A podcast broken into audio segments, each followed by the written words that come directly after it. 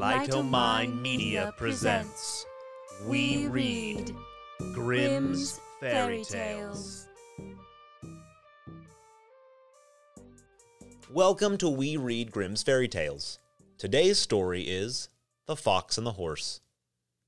A farmer had a horse that had been an excellent, faithful servant to him, but he had now grown too old to work, so the farmer would give him nothing more to eat, and he said, "I want you no longer, so take yourself out of my stable. I shall not take you back again until you are stronger than a lion." Then he opened the door and turned the horse adrift. The poor horse was very melancholy and wandered up and down in the wood, seeking some shelter from the cold, the wind, and the rain. Presently a fox met him. "What is the matter, my friend?" said he.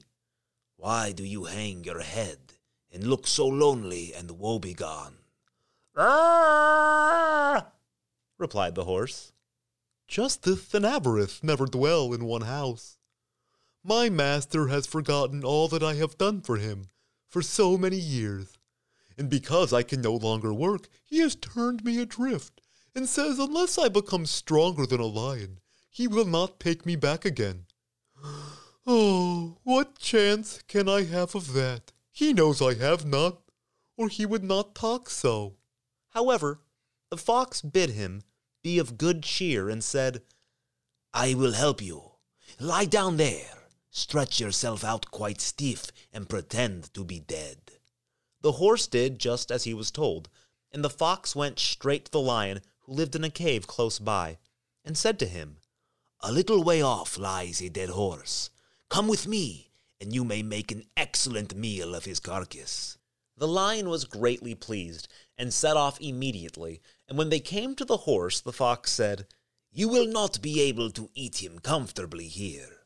I'll tell you what, I will tie you fast to his tail, and then you can draw him to your den, and eat him at your leisure." This advice pleased the lion, so he laid himself down quietly for the fox to make him fast to the horse. But the fox managed to tie his legs together and bound all so hard and fast that with all his strength the lion could not set himself free. When the work was done, the fox clapped the horse on the shoulder and said, "Jip, doppin jip!" Then he sprang and moved off, dragging the lion behind him. The beast began to roar and bellow, till all the birds in the wood flew away with fright. But the horse let him sing on, and made his way quietly over the fields to his master's house. "Here he is, master," said he. "I have got the better of him." And when the farmer saw his old servant, his heart relented, and he said, "Thou shalt stay in thy stable, and be well taken care of." And so the poor old horse had plenty to eat, and he lived until he died. Thank you for listening to this very strange episode of We Read Grimm's Fairy Tales. This episode was read by Max DeBoss. Check out our other podcasts and radio shows at light o mind media dot com. Until next time, here is to happily ever afters.